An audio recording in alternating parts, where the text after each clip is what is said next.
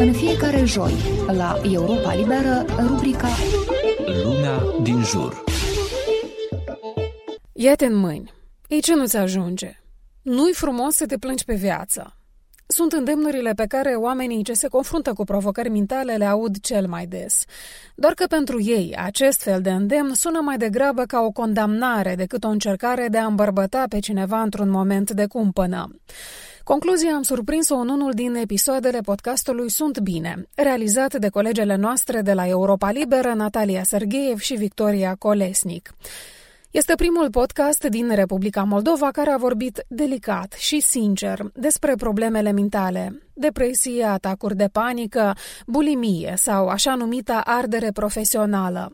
Sunt provocări prin care trecem o bună parte dintre noi, dar despre care vorbim cu o jumătate de gură. În primul rând din cauza stereotipurilor, dar și a necunoașterii. Ecaterina Luțișina este una dintre protagonistele podcastului Sunt bine. Are depresie, ardere profesională și așa numita tulburare borderline. Pe contul ei de Instagram vorbește deschis despre provocările prin care trece.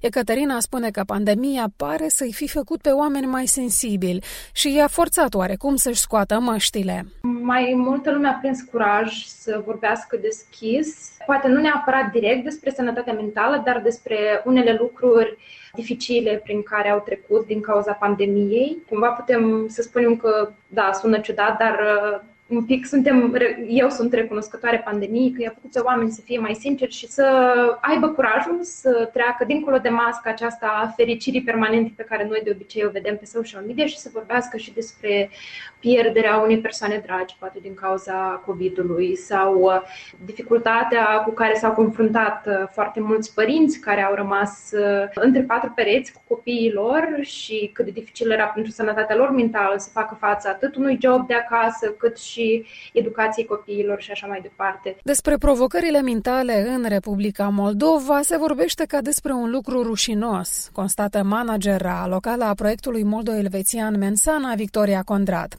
Într-adevăr, pandemia a fost o piatră de încercare pentru persoanele ce au nevoie de sprijin pentru a face fața anumitor tulburări, spune experta.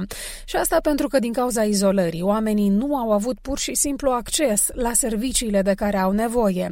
Pe de altă parte, datorită pandemiei, cei care credeau până nu de mult că depresia e floare la ureche au trecut prin stări de anxietate și frică, constată Victoria Condrat. Niciodată tema sănătății mentale nu a fost suficient de sexy, la modă, ea nu a fost abordată, ea nu a primit atenția cuvenită. Și acum, din cauza pandemiei, oamenii au înțeles că sistemul de sănătate mentală este important și sănătatea noastră fizică contează, dar dacă sănătatea mentală nu este bine și ea, atunci nu există această balanță și echilibru în viața noastră. Cred că se schimbă foarte mult abordarea. Acum s-au făcut pași către comunitate, către condițiile cât mai confortabile pentru persoanele care beneficiază de aceste servicii. Tot răul cu binele lui, conchide psihologul Institutului pentru Familie și Inițiative Sociale, Sergiu Toma.